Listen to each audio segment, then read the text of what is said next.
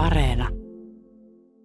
Ennakkoaavistus, johon se tuntui viittaavan, tarttui minuunkin ja täytti mieleni niin ahdistavalla pelolla, että Albertinin ollessa jo ovella rohkeuteni petti ja kutsuin häntä. Albertin, minua ei yhtään nukuta. Ellette itsekään tunne tarvetta mennä nukkumaan, voisitte jäädä vielä vähäksi aikaa. Mutta se ei ole mitenkään välttämätöntä, enkä missään nimessä halua väsyttää teitä.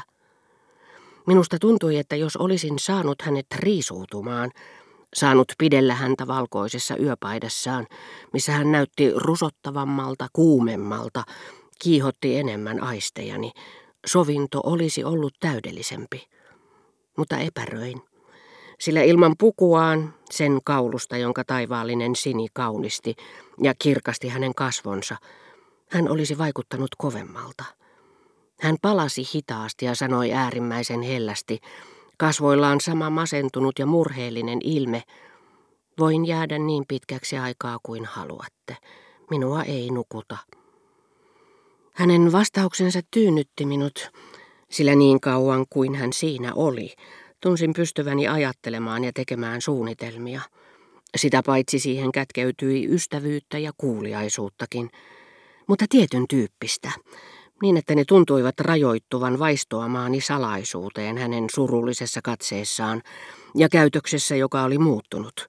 Osaksi vastoin hänen tahtoaan, osaksi ilmeisesti ollakseen jo etukäteen sopusoinnussa jonkin tuntemattoman päätöksen kanssa – Minusta tuntui, ettei muuta keinoa ollut kuin katsella häntä valkoisissaan, kaula paljaana niin kuin kerran Balbekissa, vuoteessaan.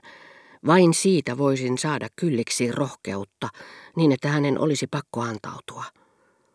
Koska olette niin kiltti ja jäätte lohduttamaan minua, teidän pitäisi riisua pukunne. Se on liian kuuma, liian kankea. En uskalla lähestyä, jotta en rypistäisi näin kaunista kangasta ja nuo kohtalokkaat linnutkin ovat välillämme. Riisuutukaa toki kultaseni. En, koska tätä pukua ei voi helposti avata tässä. Riisuudun myöhemmin omassa huoneessani. Ette siis halua edes istuutua vuoteelleni. Totta kai. Mutta hän pysytteli kauempana, jalkojeni juuressa. Juttelimme niitä näitä. Yhtäkkiä kuulimme valittavan kutsun säännölliset tahdit. Kyyhkyset alkoivat kuhertaa. Se tarkoittaa, että päivä koittaa, totesi Albertin ja kurtisti hiukan kulmiaan, kuin osoittaakseen, että jäi vaille kauniin vuoden ajan iloja meillä asuessaan. Kevät on tullut, koska kyyhkyset ovat palanneet. Niiden kuherrus muistutti kukon laulua yhtä syvällisellä ja salaperäisellä tavalla kuin töin septetissä, Adagion teema ensimmäistä ja viimeistä osaa. Ne kun on rakennettu samalle johtoaiheelle, joka kuitenkin tahdin, sävellajin ynnä muun sellaisen mukaan muuttuu siinä määrin, että jos maalikko avaa vähän töistä tehdyn tutkimuksen, hän hämmästyy nähdessään, että kaikki kolme osaa rakentuvat neljälle nuotille, samoille nuoteille, jotka hän voi soittaa yhdellä sormella pianolla tunnistamatta yhtäkään näistä kolmesta osasta. Samoin tämä kyyhkysten esittämä alakuloinen kappale oli eräänlainen kukon laulu mollissa. Se ei noussut taivaaseen, ei kohonnut kohti suoraan, vaan siirtyi säännöllisesti kuin aasin ääntely ja lauhkeasti kyyhkysestä toiseen, samalla vaakasuoralla tasolla kohottautumatta kertaakaan, muuttamatta missään vaiheessa lateraalista valitustaan johdannon allegroa ja finaalia hallitsevaksi riemukkaaksi kutsuksi. Tiedän, että lausuin silloin sanan kuolema, ikään kuin Albertin kuolisi. Vaikuttaa siltä, että tapahtumat ovat laajempia kuin tapahtumahetki.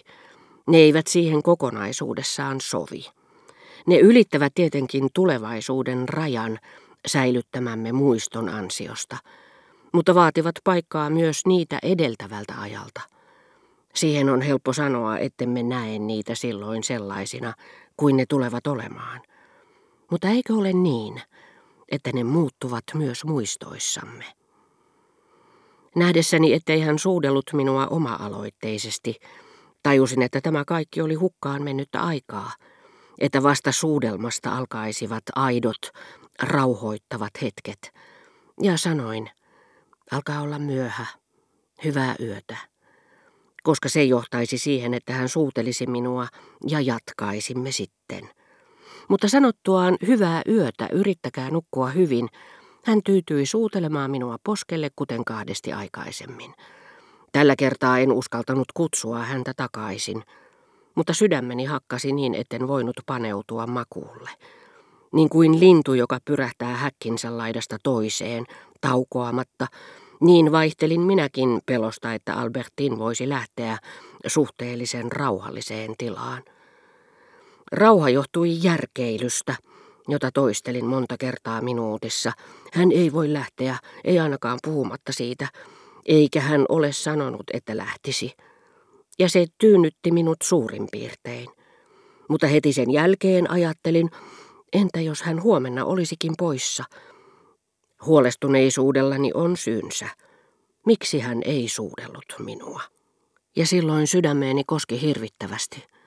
Sitten se tyyntyi hieman, kun uudistin järkeilyni, mutta lopulta päätäni alkoi särkeä, koska ajatusteni liike oli lakkaamaton ja niin yksitoikkoinen.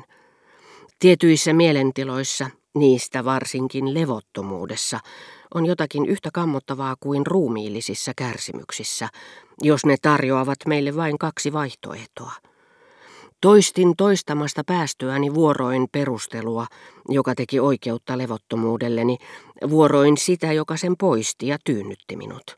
Yhtä ahtaissa ympyröissä kuin sairas, joka ajatuksissaan tunnustelee vähän väliä elintä, josta kärsii, unohtaa hetkeksi kipeän kohdan, mutta vain palatakseen siihen viipymättä. Yhtäkkiä pelästyin hiljaisessa yössä näennäisesti merkityksetöntä ääntä, joka kuitenkin kauhisti minua. Albertinin ikkuna rämähti auki. Eihän siinä sinänsä mitään ihmeellistä ollut, mutta minusta sillä täytyi olla kaksikin merkitystä, jotka hirvittivät minua molemmat. Ensinnäkin, koska olin herkkä vedolle, yhteiselämämme sopimuksiin kuului, ettei ikkunoita avattu öisin. Se oli selitetty Albertinille hänen tullessaan taloon. Ja vaikka se hänen mielestään olikin pelkkä päähänpinttymä ja kaiken lisäksi epäterveellinen, hän oli luvannut minulle noudattavansa tätä sääntöä aina.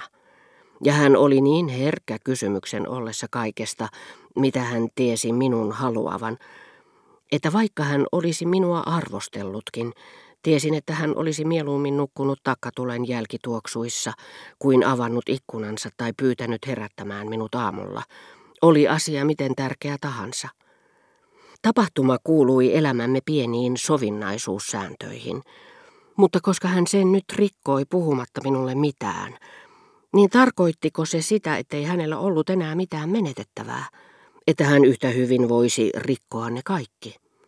Rämähdys oli ollut raju, suorastaan julkea, ikään kuin hän olisi avannut ikkunan kiukusta punaisena ja todennut, täällä hän tukehtuu, minun on saatava raitista ilmaa.